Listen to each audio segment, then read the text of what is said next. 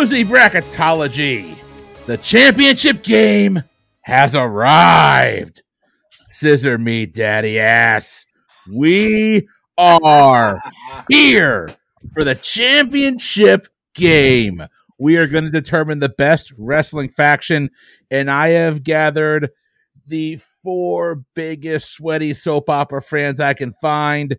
We are doing it. Okay, you all aren't sweaty. You might be. I don't know. I'm not really there. It's a little hot here in. Florida, but you know what? Let's jump right into it. Uh, the pride of Myrtle Beach, South Carolina. Not a whole lot there to be proud of, but Mike Turner, my friend, how you doing? And what are you drinking? We have a beautiful boardwalk, I will have you know. And I Oh. almost got shot there. Did you? That's No, sadly not out of the realm of possibility.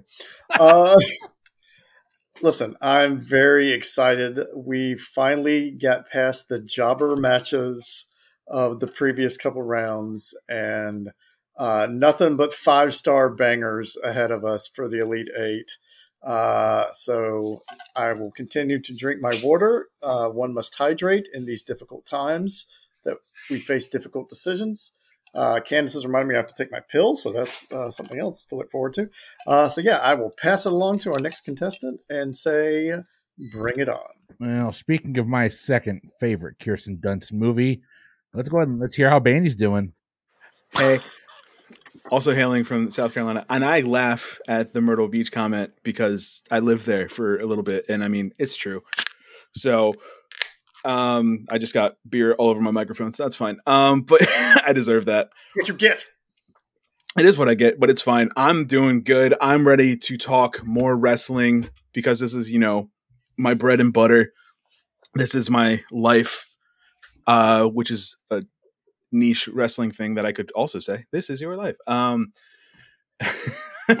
but no, I'm ready to talk about these groups. I'm ready to uh, go round for round. I'm ready to talk uh, and sway people into voting the same way that I vote, which is correctly. So. Here, I thought we were going to take a swing towards the emo band and do some simple plan. Welcome to my life. do not let uh, Jeffy Boone Fuzzy hear you talk about emo. Oh, nothing. By the way, they do a good show. Simple Plan was a good show. It was simple. Who was it? Simple Plan, uh, Sum 41, and The Offspring. Three great shows. nice. All right. Next up, you know him, you love him. He's been here before. He'll be here again. Alan, my friend, how you doing? What are you drinking? Uh, I'm good. Still drinking the guava cart.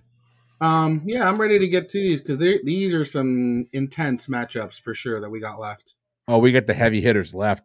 Speaking of heavy hitters, Rowan, I don't have a witty introduction for you, my friend. I'm sorry. I was spacing there. Like I try and do all this stuff top of my head. The only thing I can come to say is that the amazing Rowan Ward is here. Rowan, how are you doing? what are you drinking? I am doing all right, and you know, your your your little intro is just making me think because yeah, um, I get why they weren't on. I get why they weren't on the bracket, but also everybody loves the acclaimed and scissor me daddy ass. Just ah. I, I don't know if I've ever been so delighted as I was when I got to scissor with the acclaimed earlier this year. That made me very happy. But anyway, I'm here. I'm drinking beer. I'm talking about wrestling, specifically talking about beer. I still got that Three Floyds variety pack, and I now have the backmasking oatmeal stout. So let's see if we can get a nice pop. I love oatmeal stouts. Oh, that's good. Usually, when I think Three Floyds, I think hoppier stuff, although not always. They had a beer called Ham and Rye that tasted like I was drinking a ham sandwich, and it was delish. This doesn't taste like a ham sandwich, but it tastes like a dang good oatmeal stout. Are- Are they in the Chicagoland area? They're just over the border in Munster, Indiana. But I can get them in Chicago. I'm hoping. Oh yeah, they're all over. I mean, I I got the, I got this um I got this pack of beers at a liquor store about a mile and a half from my apartment. Well, I'm hoping to be in the Chicagoland area this summer, and I will have to hopefully grab some of that and maybe buy you a drink too. That'd be awesome. Yeah, let me know when you're here. We'll get together, drink some beers, maybe even play some pub quiz. Oh, I'm sure we will. Brit- um, Brittany's made it abundantly clear. She's making a list of people I need to talk to, apparently. Oh, absolutely. And I mean, it's it's not like I ever see Brittany. It's not like I was out with Brittany on Sunday night or anything. That tracks. That tracks. Last but not least, the pride of Jacksonville, Florida, and your trivial Hall of Famer, trivia Hall of Famer, Mister Chris Hollister. How you doing, my friend? And give a shout out to a local company. Finally, it's good to be back on here again. So, uh, yeah, uh, looking forward to this last uh, bit. Uh, we should have some fun tonight. I no longer have to uh, be afraid about talking about my hatred for the NWO because they gone. And so Chris is a happy boy right now. Anywho, uh, shout out to a local company, my favorite little breakfast nook, little place called the Village Bread Company uh, Cafe uh, here in town. Got to check them out. By the way, they have the absolute bl- best bread pudding you've ever had in your life there. So 100% try that junk out. So uh, again, any of y'all come into town, let me know. I will 100% take you there for some breakfast. You will not be disappointed. And also, Chris, thanks for having me back on. This has been a lot of fun these last few episodes. And again, in the previous episode, you got a rare you got a rare thing. I swore on recording, and it's out there for the whole world to see. And hopefully, my wife Here. won't hear it. oh, believe me, I'm fighting the urge to text Jonathan right now. Fair enough. He's he's heard me swear before in past, just uh, but not on not on recording. So I've got to I I got to dial this up a little bit. So I'm going with something to ease some of my burns from last episode. I'm making myself a little cocktail. Ooh. I already got some uh, a little bit of this in here. Let's go with a little bit of this as well. what are these? What is this that? is this This is is- an audio this is medium this. after all. thick. This is what I lovingly like to call a Reese's peanut butter cup. It is peanut butter whiskey and Godiva chocolate liqueur. Ooh. Ooh, that sounds good. Any not really particular brand? diabetically friendly though. no. Which brand of whiskey? Oh, it's a, a bottle I got for free called Rams Point, which is why I'm drinking it. Okay. This needs more whiskey though, so bear with me here. All right. Well, we got seven picks to get to tonight. We got a champion to crown. The time limits, by the way, are off. I will let you talk to your heart's content. There's there's still a little bit of a limit, but I'm, I'm going to let you guys run a little bit wild here. We're going to start this one off with Turner. Turner, you're kicking us off. The opening part of the bracket. The one seed Degeneration X already took care of the fabulous Freebirds and the main event Mafia to get here. The Bloodline disposed of the triple threat and Raven's Flock to get here. It is the one seed versus the four seed. Turner, it's over to you. What's so interesting about this matchup to me is I think I, I I don't know if you can define current WWE in terms of most successful. I, I think they're pretty up there in terms of revenue they're seeing, crowds they're seeing, certainly hotter than they've been in many many years, and you can positively 100%, 150% attribute that to the bloodline they brought them back from the depths of despair during the pandemic area. We had frickin' Roman Reigns uh, handcuffed to a post, getting dog food dumped on him by Baron Corbin. That's where we were before they did this stuff. Not good times. Then you look at the Attitude Era, undisputably WWF's most profitable point, and I definitely don't think we're there without DX. So, how do you even begin to measure this? Um, I, I honestly, I'm just going to have to go with what has been more meaningful to me. I'm gonna, ha- I'm gonna, ha- I'm gonna have to pull the Rowan approach and said, what, what do I have better memories of? And yeah, it's going around and telling my teachers to suck it in high school. I mean, it's it, it is what it is. That's a detention, bold strategy, Cotton. catching detention because you're throwing cross chops. Um, I I respect the work.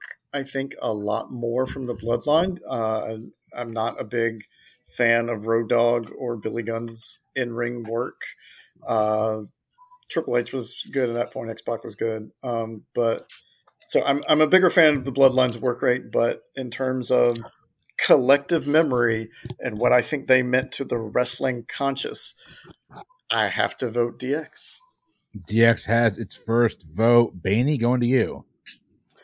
Yeah, you got to give DX their flowers. Um, they have phenomenal. I mean, you think of Attitude Era, you think of DX, you think of them invading, quote unquote, quote unquote, uh, WCW, and just doing everything like that. You have, you know, all the funny skits. You have them, you know, being degenerates, which was the that's why they were D Generation X. And then you have the Bloodline, which again is probably the best thing going on right now in the modern era in regards to the storytelling, in regards to captivating the audience, making them feel things at an emotional level. I am pretty sure I teared up during I mean they when the Usos lost at WrestleMania because of the story they told with Sami Zayn. And going off of that, one of these groups did not do a blackface skit. So therefore, I'm voting for the Bloodline. the Bloodline's got its first vote. Alan. Whew, this is this is the tough one. This is probably the toughest choice for me out of the ones we have to pick from. Because, yeah, did I do crotch chops and tell people to suck it? Absolutely. Do I tell people they better, you know, acknowledge me currently? I absolutely use that line. 100%. Uh this god, this is so tough because I definitely remember but I I got to pick the bloodline. Sorry. Oh, the four seed is up two to one on the one seed. Bloodline has got a lead. Rowan, we're going to you. I loved D-Generation X back in the day. Suck It was a huge thing for me. And it's still just during one of the commercial breaks at Survivor Series a couple weeks ago in the arena. What did they do? They played the DX theme song over the loudspeakers at the Allstate Arena. And at a regular sports event, they'll do the kiss cam. At the WWE Premium Live event, they did the suck it cam. like they just cut to different parts of the audience and had people do crotch chops on the jumbotron, nice. and it was hilarious. Amazing. That said, like I know I've said before, wrestling is best for me when it makes me feel feelings and only one of these factions has gotten me to the point where I wrote a poem and read it at opening night the day after the PLE because of something that happened during the PLE. And that was the day after Elimination Chamber this year when there was the whole thing about Reigns handing the chair to Jey to hit Sami with it and he wouldn't. Like, that messed with me. And I don't mean messed with me in a bad way, just like messed with me as in gave me feelings that I had to process through writing and reading poetry in public. And with that, the bloodline gets my vote. We promised you all fireworks, and the one seed is out. The bloodline's got a 3 1 lead. Chris, did we get this right? Um, you know, it's funny because I was really hoping uh, Rowan was going to make it a tie and then have somebody doing a passionate speech to kind of sway me one way or the other.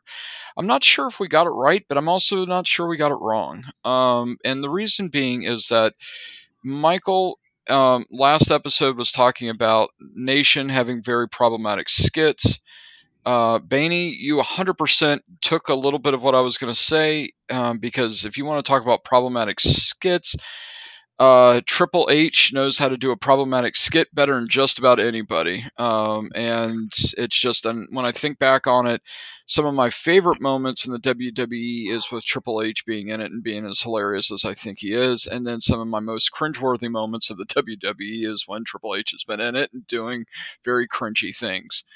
Um, and so I'm thinking back on it, and did we get it right? Did we get it wrong? You know what? I think either one is not a bad play. I mean, because they both had their place, they both had their time.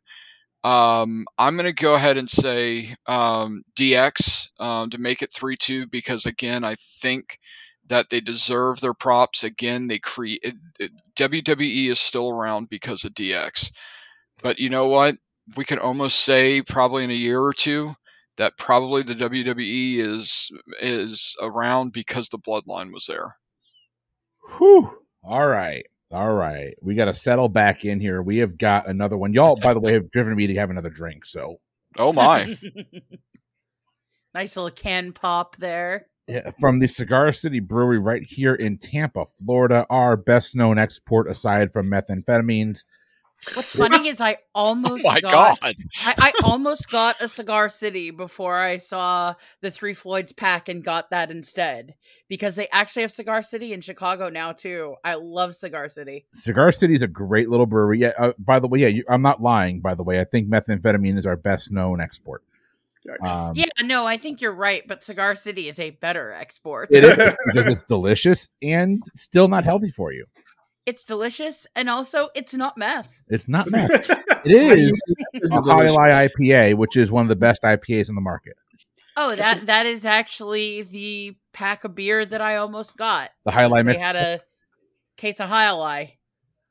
One Uh, legal, one not legal, by the way. That's true. That's- That's true. That should be on your business card. We're not meth. Jai Alai. You can drink it and gamble on it. What's mm, better than what, I, that? what I'm hearing is when I come to Chicago, I have got to bring three bottles of Siesta Key Spice rum for Jay and a mixed 12 pack for Rowan. and- yeah, because it's hard to find anything from it's hard to find anything from Cigar City other than High Jai Alai here. Like that's the one that's made it here. Yep. But on my trips to the horse track in Tampa Bay, I have drank a bunch of beers from them, and they're good. They are. Um, I love this place. Next time you're down here, we'll hit it up.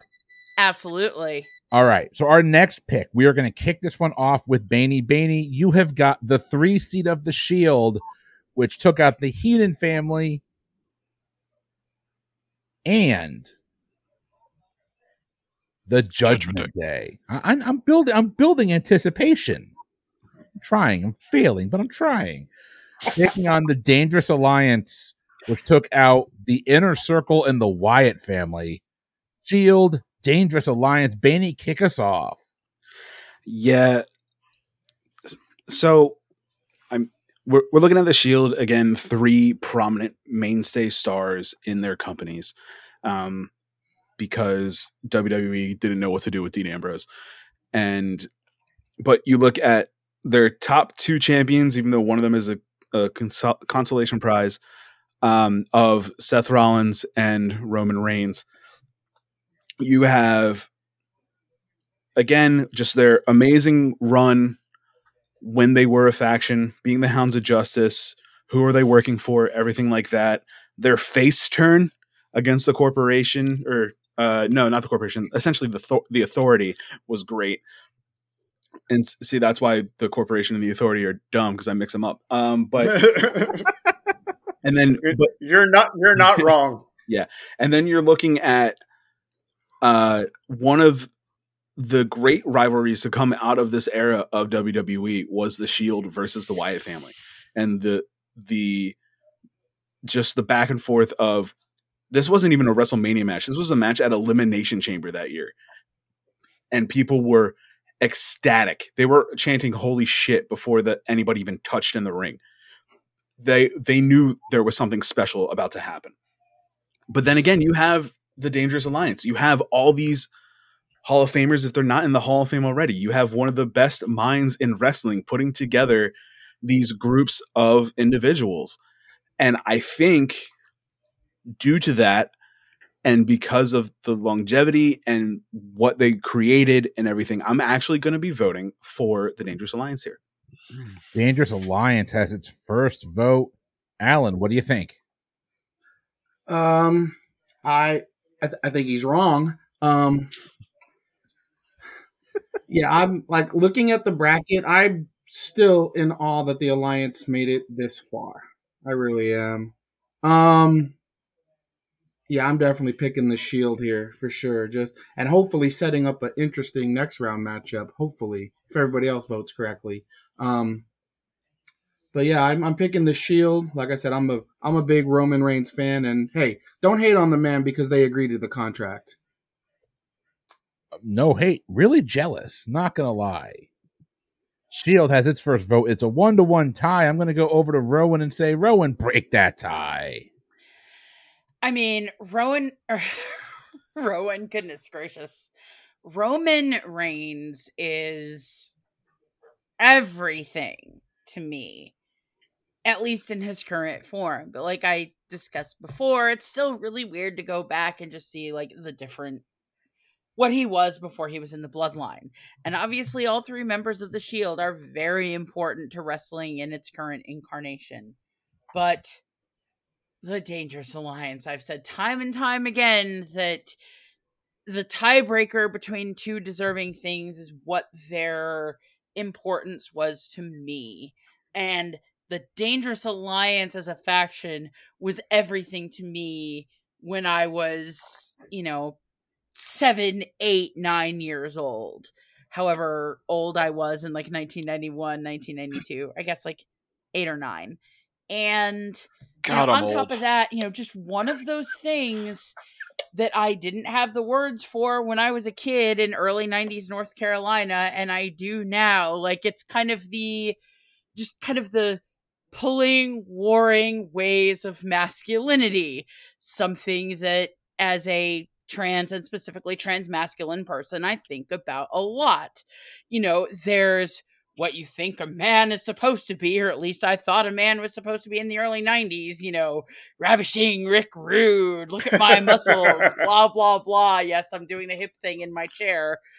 Versus Paulie Dangerously, who's not physically speaking the man you were necessarily supposed to be at that time, but he knew everything that was going on and he knew it and he gave zero I don't know if I'm allowed to say F words here, but none of it. he gave zero fucks Whoa. about how anyone told him that he needed to be a man or a wrestling personality or whatever because he knew what was going on. He knew how to run his Dangerous Alliance. He knew how to run his mouth just like he does now. The Dangerous Alliance was everything to me. It, you know, makes me feel feelings when I look back at them now. Paul Heyman remains everything to me. One enthusiastic vote for the Dangerous Alliance. Dangerous Alliance is a 2 1 lead on the Shield. Chris, going to you. You know, it's so funny. We keep talking about Paulie dangerously with the Dangerous Alliance, obviously because dangerous, dangerously, and the whole bit. We do not talk about Paulie with the Bloodline, or at least not in the last time, couple times that we've talked about the Bloodline. So that'll be an interesting conversation to have potentially in the next round.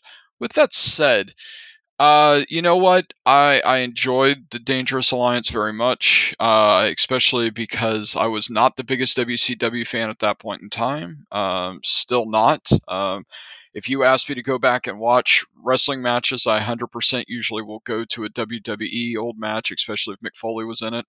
Um, I will not go back and watch something from WCW. It's just that's not usually my shtick or my thing. And with that said, uh, you had three gentlemen that not only dominated as their time together, but continued to dominate through all of wrestling right now.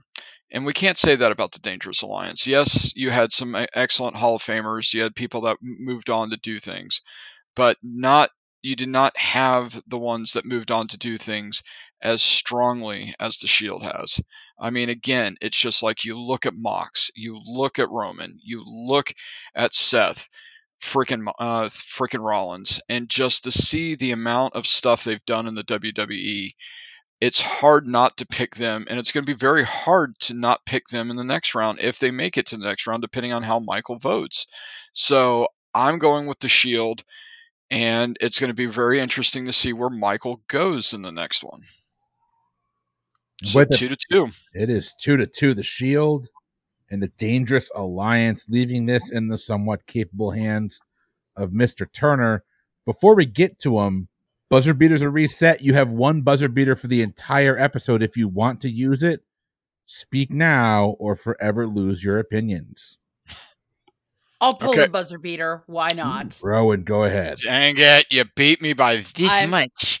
It's interesting that Chris mentioned when discussing the Shield about what people went on to do. Because, yeah, Mox and Rollins and Roman Reigns, none of them were in their final form in the Shield, but all of them went on to do huge things. But you can say that about the Dangerous Alliance, too.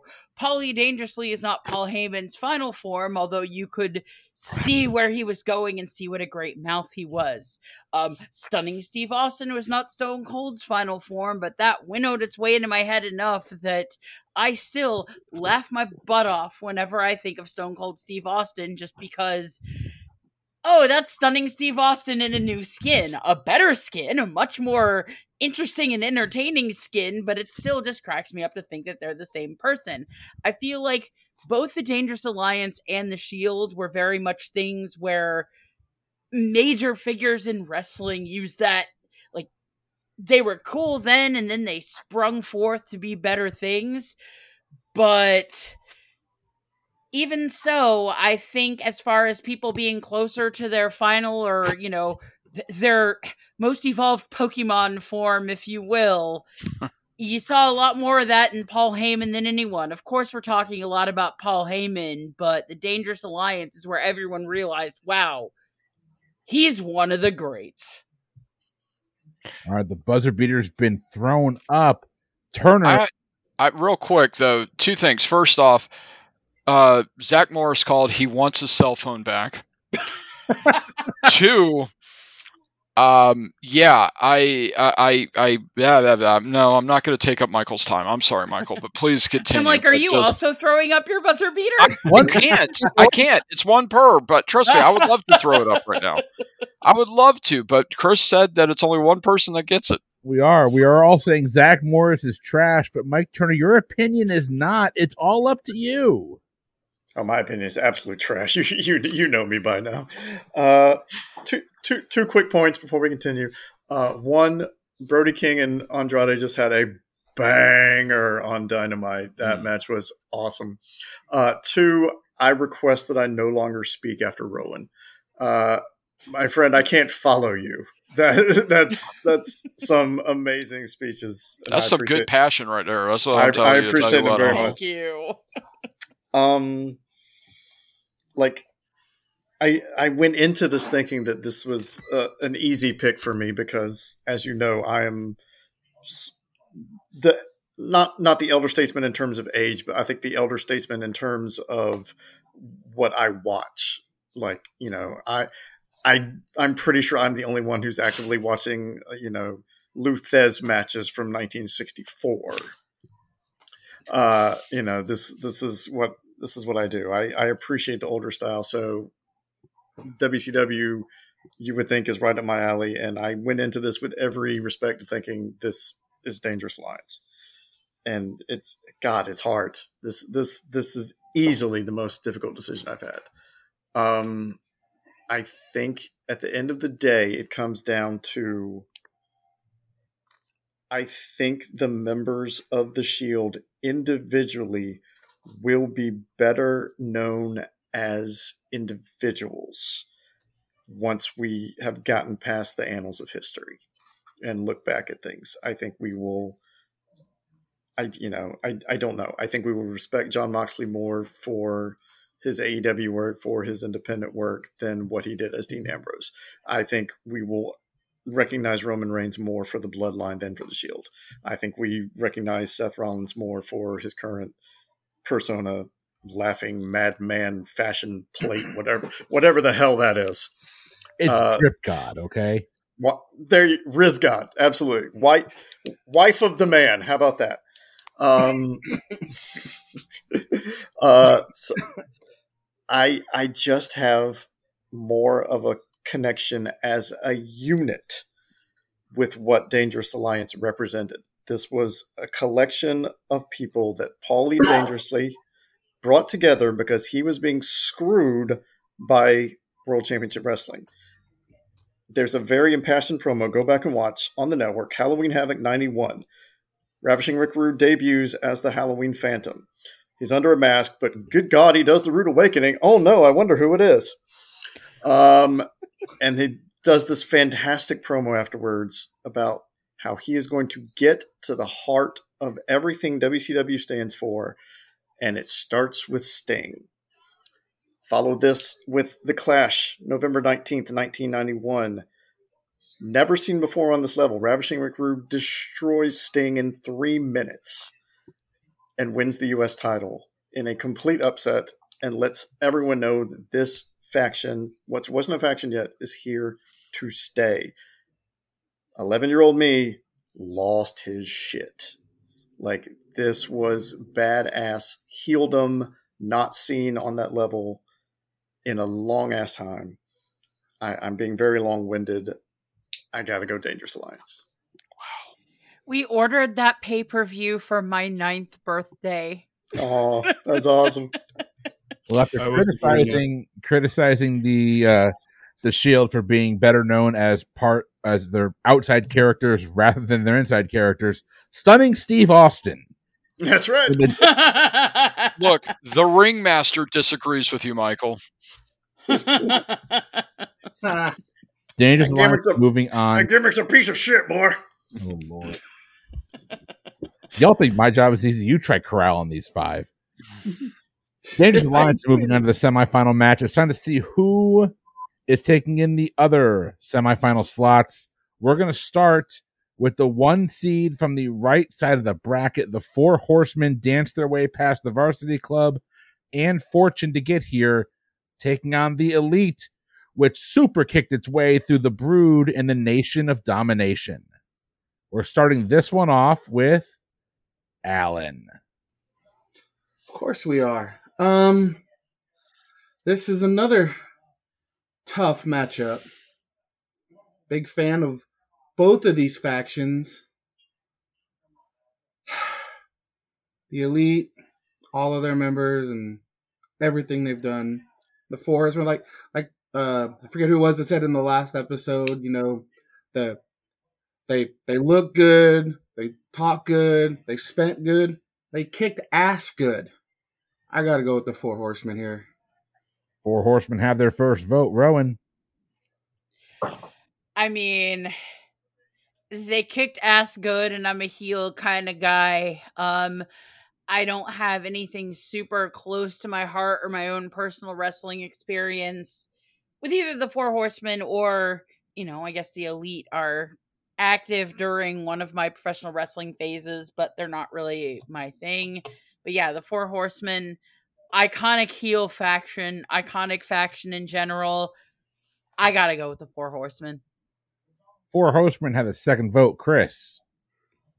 Without the four horsemen, we do not have any of these conversations, period. Four horsemen moves on.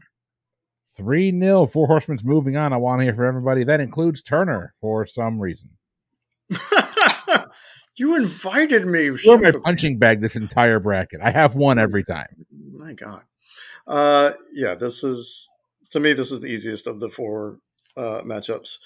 Um, everything that has already been said uh, speaks volumes. Um, these were the first heel group that really got embraced by the fans. I mean, you you had teens in college dressing up in business suits and wearing Ray Bans in the crowd, just throwing up the four fingers, like just the the the men wanted to be like these guys, and you know, Ric Flair swears the ladies wanted to be with them. I mean, it, it, from watching a lot of '80s footage, it sure looks like they were right. Um, there's just dominance on a scale not seen in the 1980s, and yeah, you you really don't have the professional landscape currently existing without them. Um, we we gave the elite their flowers, and you know they are tremendous athletes, but this this is a cakewalk for the Four Horsemen. Well, the uh, Ric Flair would say "woo." The girls would probably say "ew." Four horsemen have its fourth vote. Last vote here goes to Baney.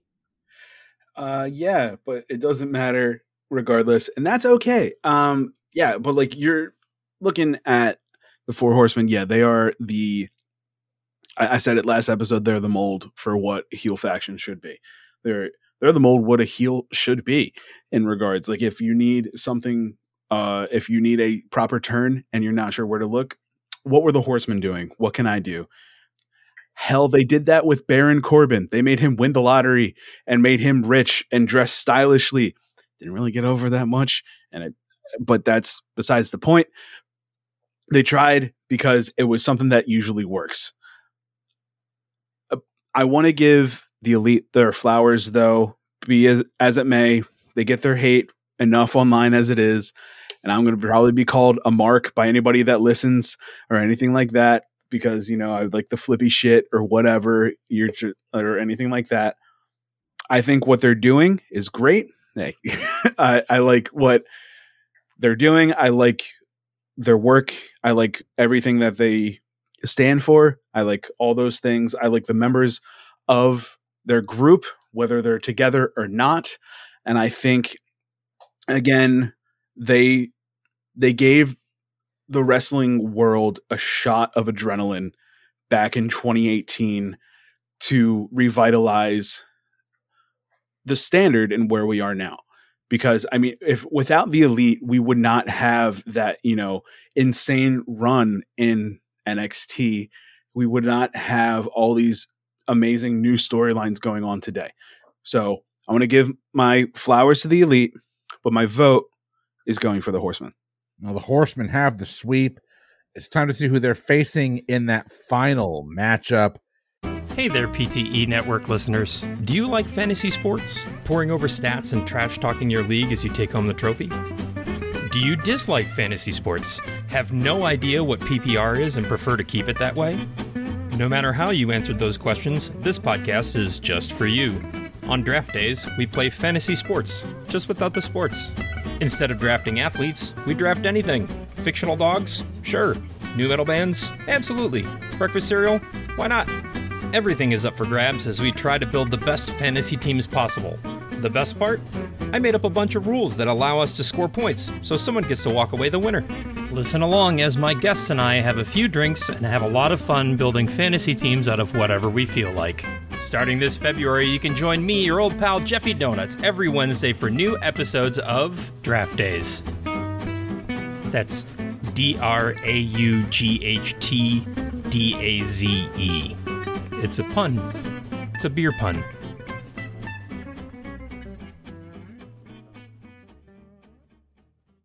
This one uh, got a little testy last episode, mostly because of me. Okay, well, all because of me, but The sixth seed of the New Day took out the Best Friends and the Hart Foundation on the way here. The seventh seed of the Undisputed Era, Super Kick Team Canada, and then took out the two seed, the NWO. It's New Day versus the Undisputed Era. This time we're starting off with Rowan. I mean, this is tough because the Undisputed Era is so foundational to NXT, but the New Day is a fixture in the tag team division. They are so much fun on so many levels. They took that goofy preacher gimmick and you know as somebody who spurns the entire concept of positivity they still somehow made me love them i love everything about the new day. I love I, I love their silliness. I love their enthusiasm. I love just people of all kinds getting behind them. I mean, my goodness, like I said before, I'm I'm a heel guy and like particularly by the time I got back into wrestling, they were like the faciest faces who ever did face just because of their silliness and how much people love them. Um up up down down is wonderful. Like I think I mentioned in the you know the first time the new day came up up, up, down, down made me like Baron Corbin. I didn't think that was possible. Just, I love everything about the New Day, and of co- my vote's going to the New Day. Of course, it is. New Day's got a first vote, Chris. Um, you know, I think this is going to be a, a vote to bring in a sacrificial lamb um, to go up against the four horsemen in the next round. Just got that feeling. Um, New Day, uh, we give we've given a lot of love to them and deservedly so. Also, just need to remind everybody too, Xavier Woods is uh, he's changed, but man, he did some dumb stuff when he first came into the WWE, and he did some really not so great things um, that uh, I really don't want to talk about just because it's just it was really kind of dark stuff. And um, but it's just it, we yes these three are amazing together. Yes they're they're good guys now but Xavier's past cannot be overlooked. He did some stupid really not great stuff and um, and for that that just kind of rubs me the wrong way. Um, and then with Undisputed Era, it's kind of the same thing a little bit because Adam Cole um, did some pretty crazy, dangerous stuff in his indies and whatnot. And um, uh, but let's just go back to the uh, to this real quick, uh, and because uh, I'm kind of getting off track a little bit. Both of them are fantastic. Both of them I enjoy. I do. I mean, honestly, I think this is a win-win for me. I really am happy with uh, if uh, Biggie and uh, Kofi move on, or if Adam Cole and uh, the boys from Undisputed move on. Because I have to make a vote on it, I'm going to say Undisputed Era. Undisputed Era's got its first vote. I, I just have to say before I move on, you mentioned Mhm. sacrificial lamb, and now stuck in my head is that stupid little ditty that Elias sang on the way to the ring before Brock Lesnar kicked his ass in the Royal Rumble. Well played. And it's Well probably going to be stuck in my head for the rest of the night. Thank you, Chris. You're welcome. So, Chris, uh, we kind of heard you a little bit about there about uh, Xavier. Are you saying there are there are some consequences for Creed? Ba-boom! Wow. Well Good pull. played. Well Good pull. played. Well All right. played. You can give me my flowers later. I like Mm. roses. Uh, let's see here. Next, we're gonna go to Mr. Turner.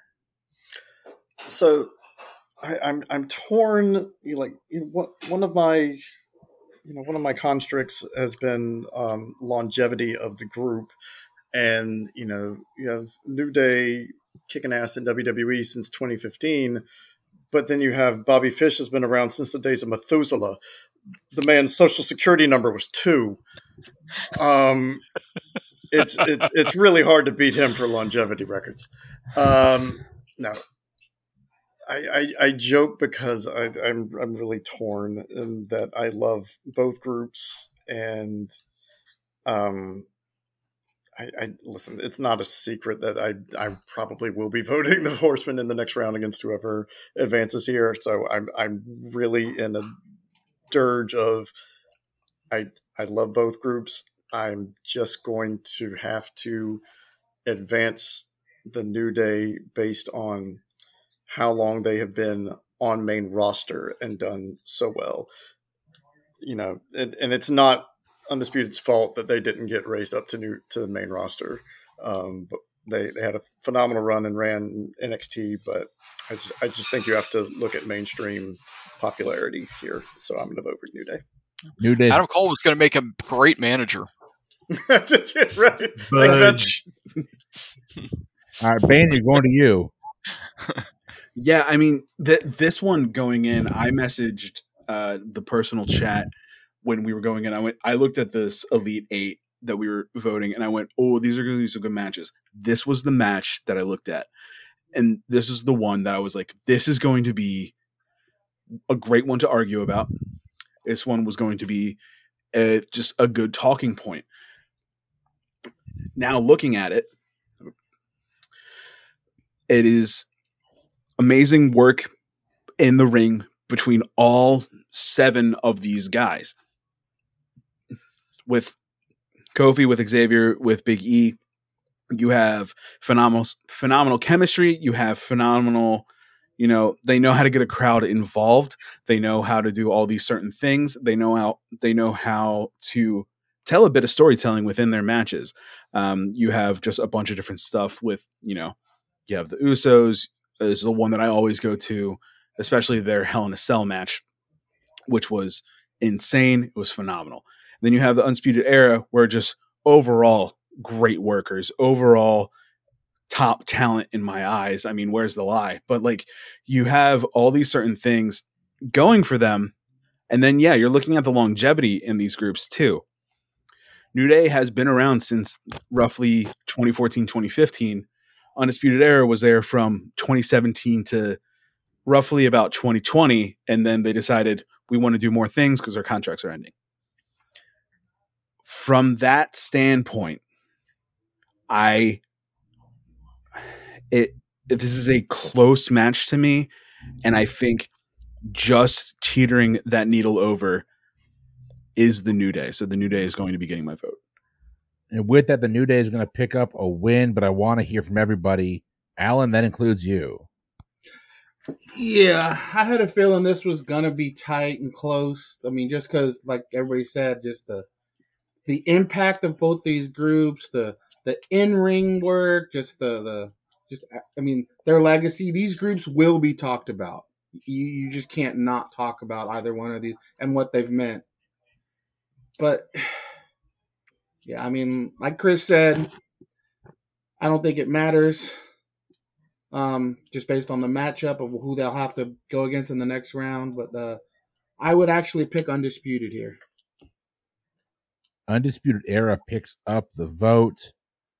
Also, real quick, Chris, there was one thing that we didn't really mention though. Undisputed Era not only really was starting to do it in, uh, with NXT, but then also they had kind of a nice little offshoot that was building before injuries in AEW as well. And so they transcended companies, which is just very a very interesting thing that doesn't happen all that often.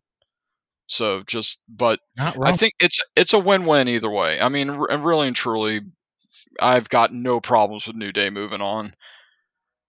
Uh, the longevity there is uh, well documented and well noted, and everybody likes a uh, a comeback story, right? hmm Yeah, as long as NWO didn't move on, I'm completely happy with everything that goes on from on. Yeah, like New, How do you New really Day's more feel? important to me, but I wouldn't have been mad if it was undisputed and moved Yep. on because Right. they're great. Yeah, They're great, and I think they deserve to be this far in the bracket. sure. Yeah, But and I mean, like this was just a the way the seating went, the way everything was going there. This was just going to be a tough match, no matter what. And and they're both they're both iconic factions who have real faction feel to them. Oh yeah, Yes, I'll give. I Yeah, will arm 100% dance. give you that. We are on to our final four. The first pick of the final four, Chris. You're kicking us off here. The Bloodline or the Dangerous Alliance? Whew, man, oh man, because I was very impassioned about the Shield um, over the Dangerous Alliance. Uh, again, uh, just I, I still say that Paulie needs to give uh, Zach Morris his cell phone back. Uh, the Ringmaster, um, just really and truly, um, maybe one day he'll become something. I just don't know. Um, but but let but let you're welcome everybody. But let's talk about the bloodline again. The bloodline really and truly the best part i could say about the bloodline is i don't like them. Eh, they've generated an emotional response in me for the better part of three years. I cannot tell you how many times i've said to somebody okay roman's losing the belt tonight. He's losing it to x. He's losing it to drew. He's losing it to whomever and he doesn't do it and it makes me mad every single time and i love that the fact that i'm mad. I love the fact that i'm emotional about it because that's what wrestling is supposed to do. Wrestling is supposed to make it emotional it's supposed to have a feel and that's what the bloodline does. The dangerous alliance as much as i love paulie um, i'm and this is why it's so much fun the fact because again we were talking about the gear up between bloodline and shield because of roman. Let's talk about the gear that paulie versus paul heyman you know? And again the reason why the bloodline works is because of paul heyman. The reason why the paul heyman works as well as he does is because of paulie dangerously. He has honed his craft beautifully and because of that i'm going bloodline because of paul heyman because of his history, because of what he's done, because of his mouth, because he makes me hate them all so much more. And you know what? God bless him. I love that emotional response on me. That's why I watch wrestling, by God. It is something saying Paul Heyman's got two like elite factions here. The Bloodline gets the first vote. Turner, going to you. You ready for it? I've been, I've been building up to this the the the entire game. Uh, it's time. It's time for my heel turn. I'm going Bloodline, Woo! and I'll tell you why. It it just has resonated more over a longer span. Like I said, Dangerous Alliance. The the meat of it was October of 1991 until like they lasted until probably about October of 92. It was really over after the War Games match in May of 92. There was some infighting there, and it just it, it kind of got played out. Paul Paulie ended up into a feud with Medusa, who we haven't even talked about in the Dangerous Alliance. Give give give Debbie Miceli her flowers. Um, she she did some phenomenal work there. But yeah, they ended up fighting each other, and eventually, like the whole end game was to take out WCW by taking out Sting. They fucking failed at the, at the end of the day. Uh, Sting Squadron beat their ass. So, um, the the thing that worries me about the Bloodline is, you know, Roman's famous for doing these after interviews after the PLEs. God, I have a hard time calling them PLE still. The pay per views, whatever. Um, bro, we're only in the third inning of the story. Bro, speed it the fuck up. I ain't got time for a third inning. We're we're already three years in. Hur- hur- hurry that shit up. If he, if he doesn't lose to Cody at Mania this year, I'm going to lose my fucking mind. It's it's it's about time. But I cannot not acknowledge, if you will, Wait. What they've done with the story so far. What if he So- beat Cody and then lost to a cashing in priest? No, I'm I'm, not a I'm bad convinced.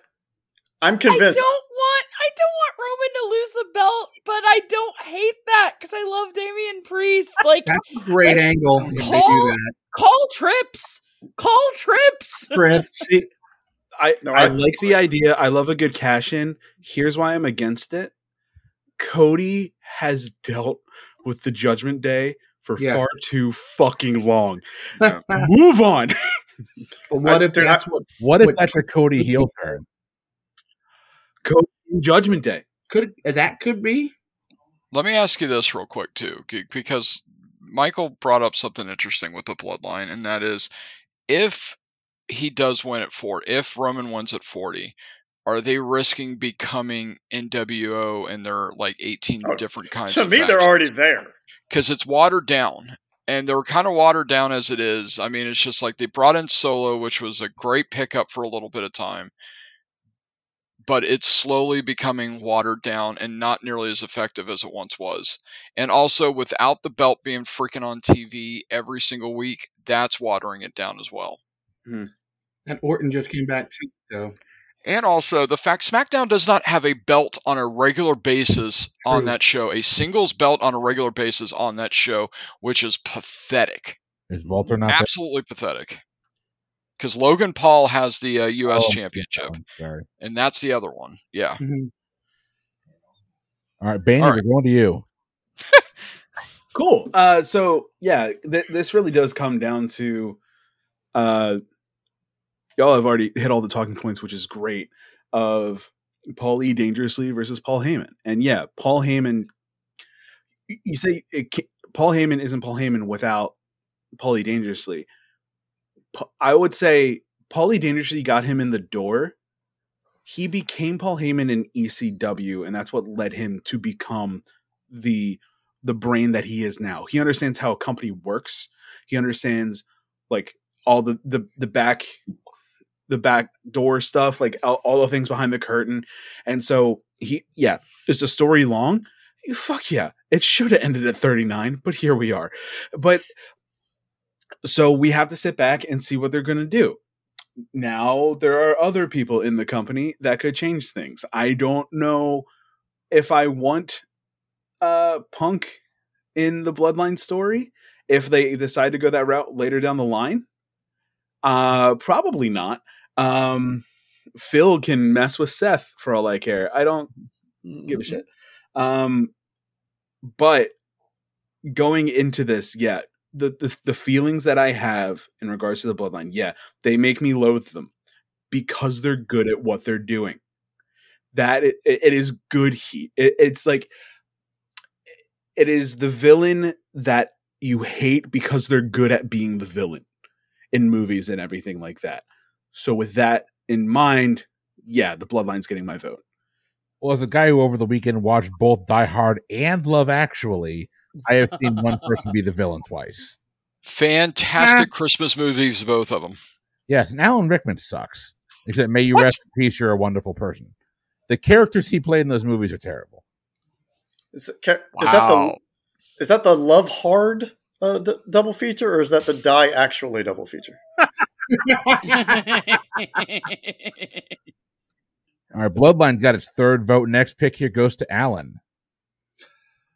Uh, yeah. I mean, I had stuff to say, but I mean, there's really not much to say. Um, yeah, I was definitely going to pick the Bloodline. So yeah. Well, the Bloodline is in dangerous, dangerously close to sweeping its way into the championship game. Rowan, what say you? I say we've got why eight or nine year old Rowan wanted to be Paul Heyman slash Paulie Dangerously, and why 40, 41 year old Rowan still wants to be Paul Heyman.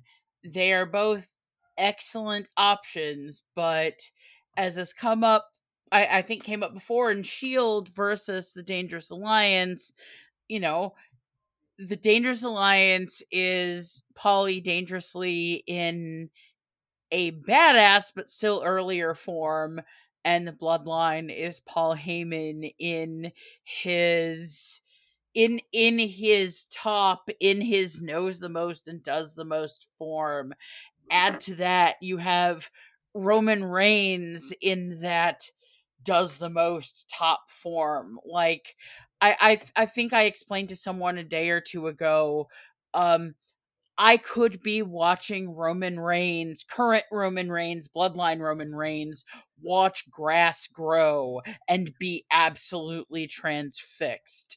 You've got Solo Sikoa, who's just the most you know, badass, okay, I will not mess with you ever, ever, ever kind of enforcer. I love just how Solo Sikoa exudes enforcer. Um Jimmy Uso's kind of a clown. We won't talk too much about Jimmy Uso. but just yeah, between you know, final form type Paul Heyman and Roman Reigns who makes me feel feelings like nobody else in wrestling now and Solo Sikoa who's the most enforcer enforcer in my head just of course I'm voting for the bloodline. The bloodline sweeps its way to the championship game. Turner, we're back to you to kick off this last semifinal matchup: the Four Horsemen versus the New, New Day. Turner, kick us off. Yeah, I, I, I stated in, in our previous picks that uh, I was voting for the Four Horsemen, and I, I I just I can't change that. I can't change who I am, Chris. I can't. You're asking me to go against my nature, and I can't do it. Uh, I'm so happy that the New Day made it this far. I think it's an excellent showing for the three gentlemen, uh, and I, I certainly hope that we hear more from them as a faction in the future. Uh, shout out to Biggie. Hope you hope you get better soon. Hope you can come back. Um, but yeah, there is there is no Turner identity of watching wrestling without acknowledging the greatness of the Four Horsemen, the greatness of Ric Flair, of Arn Anderson, of Tully Blanchard, uh, the the mediocrity of Ole Anderson, if we're being honest, the the pure shittiness of Paul Roma, but you know, Yeah. They can't all be winners. Uh, the greatness of Lex Luger in finding himself as a heel with all his shiny bright hair. This is winning championships. This is going town to town and doing it all night long. Woo! It's the Horseman. Conspicuously absent from that conversation was Steve Mongo McMichael. The Horsemen have a vote. Baney, going to you. Yeah, something something made the mold. Something something New Day did awesome. I I, I said so much about the Horsemen uh, leading up to here. I, I I've said so much about the new day that led up to here. Um, if you haven't heard that yet, what the hell are you doing? Start this uh, episodes from uh, the part one, uh, but then we'll go from there. A little late Um, now, dude. We're on the second to last pick. Yeah, I know. What the hell are you doing? but I'm talking to the listeners. Uh, they get me. Um, They stopped a while ago. all right, fair enough. Uh, but yeah, no, th- this is the New Day are phenomenal. I really do hope that they find their footing again. They are one. They have been one of my favorite acts in the WWE in the modern era. But you can't go against the greatness that is the Four Horsemen. Four Horsemen get my vote. Four Horsemen have another vote. Alan, going to you. Yeah, I mean it's it's well documented. It's well said. I, I mean, how how how do you pick against the four horsemen? You, you, you, I can't do it. So yeah, four horsemen. Well, I'd rather solve a problem like Maria than pick against the Four Horsemen. They have a third vote. There's one in every crowd. Rowan. Well, Alan just said, How do you pick against the four horsemen? Turner just said, I can't change who I am. I can't go against my nature. Well, I can't change who I am or go against my nature, which is why I can pick against the four horsemen. They are iconic. They are a historic heel faction. They had plenty of longevity, but the New Day just speaks to me as somebody who is a big old dork, as somebody who, as much as I specifically spurned positivity in my teen years, and I think part of that ties into all of the harassment I got in elementary school for being too enthusiastic about all the things. My goodness. New Day are a bunch of dorks who are enthusiastic about all the things. And they speak to me in my deepest nature. Of course, I'm going the New Day here. New Day picks up a first vote. The last pick here is going to go to Chris. Yeah. Um, we know uh, the horsemen are moving on, and it's just like as I'm hearing everybody. And by the way, always speaking after uh, Rowan is the hardest thing because the amount of passion that's pouring out of you is unbelievable, and I love every bit of it. But man, you make it difficult to follow. So uh, anyway, um, anyway, I say all that just to say this: New Day. I think it's going to be impress- interesting to see the factions, the tag teams that come out of what the New Day has done.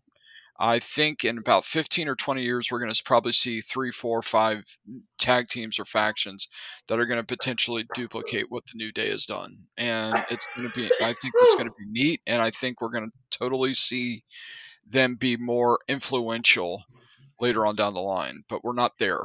And again, this is uh, the Horsemen have been around for um, 40 years now and they and again they have set the mold for heel factions. And as much as i would like to go for the new day um, i'm a little bit eh, now that we're getting towards the end i'm going a little more away from my heart. I'm going more for the historical because i am a history guy and i'm voting for the four horsemen even though it's a moot point. It's a moot point now. The sound a cow makes because um, they've already been- they already were going to move on with the three votes anyway. But uh, you know, I I- it would be interesting to do this bracket in about 15, 20 years and see the duplication uh, that there's uh, of certain fa- of I mean, because honestly, I don't think there's an acclaim without the New Day. I'll say that right now. I do not think there's an acclaim without the New Day. I I mean, they're just th- again, the New Day is going to bring out more tag teams and more factions than we know about right now, and it's going to be great to see. It's going to be absolutely great to see. With that, the four horsemen are moving on to the championship game, and we have our championship game the Bloodline versus the four horsemen, the old versus the new. Ding. Ding, ding. And let's go ahead and send it over to an ad break. No, we're not doing that. Let's go right into it. Baney, you're kicking us off here. Make your first pick. Oh, why has it got to be me? God damn it. Um, this is hard to go first in this. This has been an excellent bracket. This has been an excellent tournament of amazing groups, of amazing wrestlers, of amazing managers and escorts and everything leading them to the ring. Amazing wrestling throughout in some cases.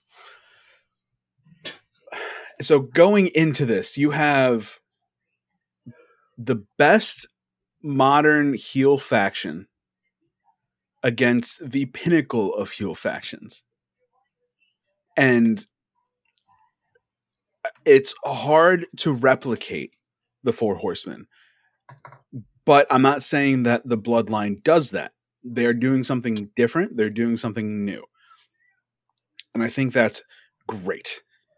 They have an amazing mouthpiece in Paul Heyman. They have their top guy, finally top dog, after, you know, going in for himself and changing his character, and people finally uh, like rooting for him at some points or rooting for his downfall, but in a way that makes sense instead of him being the baby face in Roman. You had the Usos being a unstop an unstoppable tag team. You have essentially in essence, I see him as the reincarnation of Umaga in Solo Sikoa. I think he is phenomenal. I think he's an amazing brute force. I think he's an awesome enforcer. And then you have the Four Horsemen. We you have Ric Flair. You you have Tully Blanchard. You have Ole and Arn. You have all these people, and, and just it. This is a very very good final, and I am proud to be here to cast the first vote. I'm going for the upset. Give me the bloodline. The hmm. bloodline's got the first vote. The four seed, the current dominant champion, up one to nothing. Alan, going to you yeah, I was looking at this and I was like, how how do you pick? Like Baney said, you've got the current phenomenal storytelling, phenomenal heel faction in the bloodline versus, you know, phenomenal the original phenomenal heel faction in the Four Horsemen. Probably the one of the best factions, if not the best faction of all time across all brands. I mean, it's the Horsemen who doesn't know about the Horsemen? So we're calling this the best wrestling faction bracket. And for me, as much as I do love the Bloodline, it's it's the Horsemen. One one Horsemen and Bloodline are tied up. Rowan, going to you. Who doesn't know about the Horsemen? No one. Who should know about the Bloodline? Everyone. As Baney said, you have the best modern heel faction versus the pinnacle of heel factions, but the pinnacle doesn't mean they're unbeatable. And as for me, you know, you've got two iconic factions of their time periods and what really pushes it when it's a tough decision for me is who makes me feel feelings. I've gone through this in bits and pieces over and over again, but the bloodline makes me feel feelings. Roman Reigns's power at all costs, the dysfunctionality of the bloodline as a family, and just its ability to tap into the feelings of anyone who's dealt with a just fucked up power hungry kind of family or the idea that family needs to be blood family needs to be the be all end all of everything. Um the bloodline taps into everything i've had to deal with my entire life and everything i've tried to resist my entire life. They make me feel feelings. It's the bloodline. The bloodline has a two to one lead over the Horsemen, and we're going to Chris. Oh man, this has been a lot of fun. This has been great. I mean, people, I I appreciate the panel so much because Y'all have given me a lot to think about. You've given me um, different thoughts that I wouldn't have. You've uh, embraced my hatred towards the NWO, which I'm super grateful for. Um, so uh, so coming to the final part of it, it's just like you basically have the reincarnate of the uh, of the four horsemen in the bloodline, f- the family edition. You know, you have uh, uh, you have the uh, the the style and profile and original, and then you have the four horsemen um, family edition going on right now. And the bottom line is this: my my tie breaking vote as we've gotten into the final bit has been historically, and I have to go with the Four Horsemen. I don't like it. I, am not a. I'm not a. I've, I, am a fan in the fact that it was. Um, it, it, it's always cool to hear the. I mean, to have the four go up and whatnot. But uh, am, am I an outright fan of the Four Horsemen? No. Am I an outright fan of the Bloodline? No. But I mean that in a way that I hate them and I can't stand them, and I'm absolutely okay with that because it's so much fun to not to hate them and not stand them. So, uh, but it is the and, and I'm I'm sorry if I sound confused because this is a tough choice. This is l- literally a very very difficult choice, and also I think it's fair to say I think either one of them deserves to win this bra- this um, this um, this bracket. It just that's the bottom line. But again, to me, the bloodline is the Four Horsemen, the Family Edition, and because of that, if you don't have the Four Horsemen, you don't have the Bloodline. So the Four Horsemen move on for me. Well, it wouldn't be boozy if we didn't have some controversy. It's four to four, the Horsemen and the Bloodline, and two to two. Two to two. No, there's Math- four Horsemen. Oh, math is, math is hard when you've been drinking. Uh, uh-huh, uh-huh and for some reason, this is all going to come back. And I didn't intend this, but it's a happy coincidence that it all comes back to the bracket creator himself, Mike Turner, to make the decision. Before we go to Mike, anybody want to lodge a buzzer beater? Baney, I can see your hand going up. Alan was first. Oh, Alan was first. Alan, go ahead. I'm not. You, okay. Anyone can lodge one now. I'm not. It's the final matchup. It's too important to not let everyone give their opinion. I, Alan, right. Sure. Um, like we're saying, that I mean, the Four Horsemen were the original faction. Like, we don't have the Bloodline or anybody else in this bracket if there's no Four Horsemen. That's my piece. Benny. So I'm coming at this from a different perspective than I think everybody on this bracket because for a lot of this, it, the one thing with me is that I have to go back and research the Four Horsemen. I didn't grow up with them or anything like that. I am watching the bloodline unfurl, their story unfurl in front of me currently. And I think, sure, is that a little bit of a recency bias? Yeah, sure. I, I'll be the first to admit that. I understand where the Four Horsemen are coming from. I understand that yes, this I keep I said it so many times. They are the mold that people choose to cut and paste from when it comes to being a heel and being a heel faction. I don't think you called them the Four Horsemen Family Edition. I don't think they are a mold of the Four Horsemen. I think they are something completely different. The idea is that they took the Anoa'i family and they decided, hey, we're making this a hierarchy I'm the leader, you're going to follow or else. I think that is a great different perspective in regards to what we have seen where just people just have a common goal. Roman's goal is to make sure that his whole family is successful, power through any means necessary, like Rowan said. And I think that is beautiful. I think it is different instead of being like, we're rich and ladies want to have sex with us. That is a bit tiring after a little bit. Whereas you have all these intricate story parts and story beats in this bloodline story and in this bloodline faction. Sure, is the story getting a bit watered down? Is the story getting a bit longer than anticipated? Yes. I still trust it to get it to where it needs to go. So that is my pitch for the bloodline. I think that they deserve this pick from you. everything's made up here and the rules don't matter, Rowan or Chris, do you want to try and sway on one way or another? No, I'm I'm good either way. Honestly, I thought about it. No, I'm good.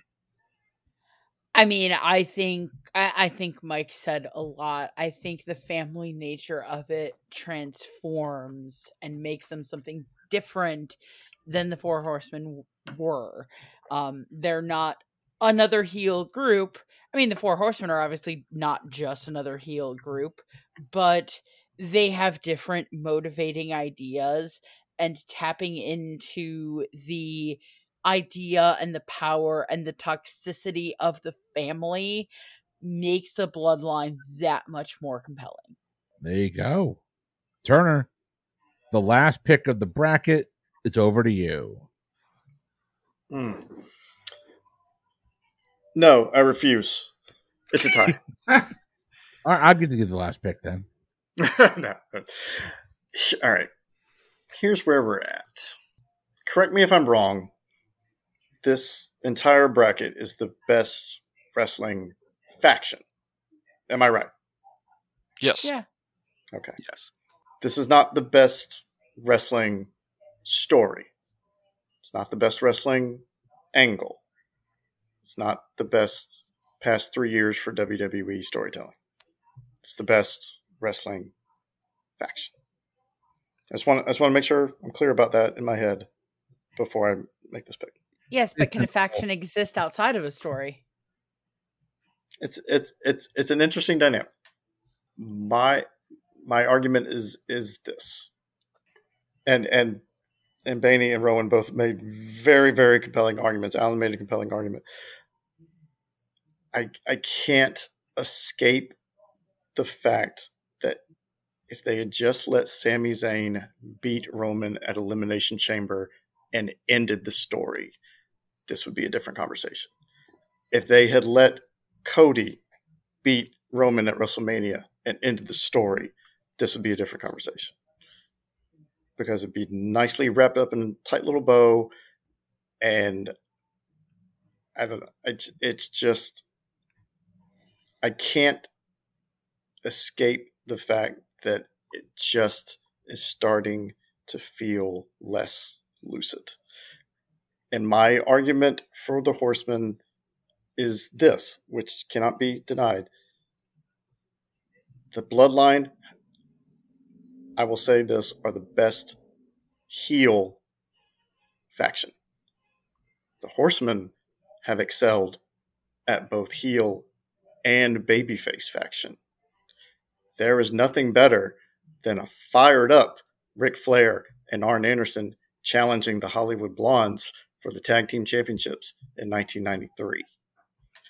They have excelled on both sides of the street, not just protecting Ric Flair's heel championships, but actually attacking the heels, getting revenge over Eric Bischoff in 1997 in Nitro.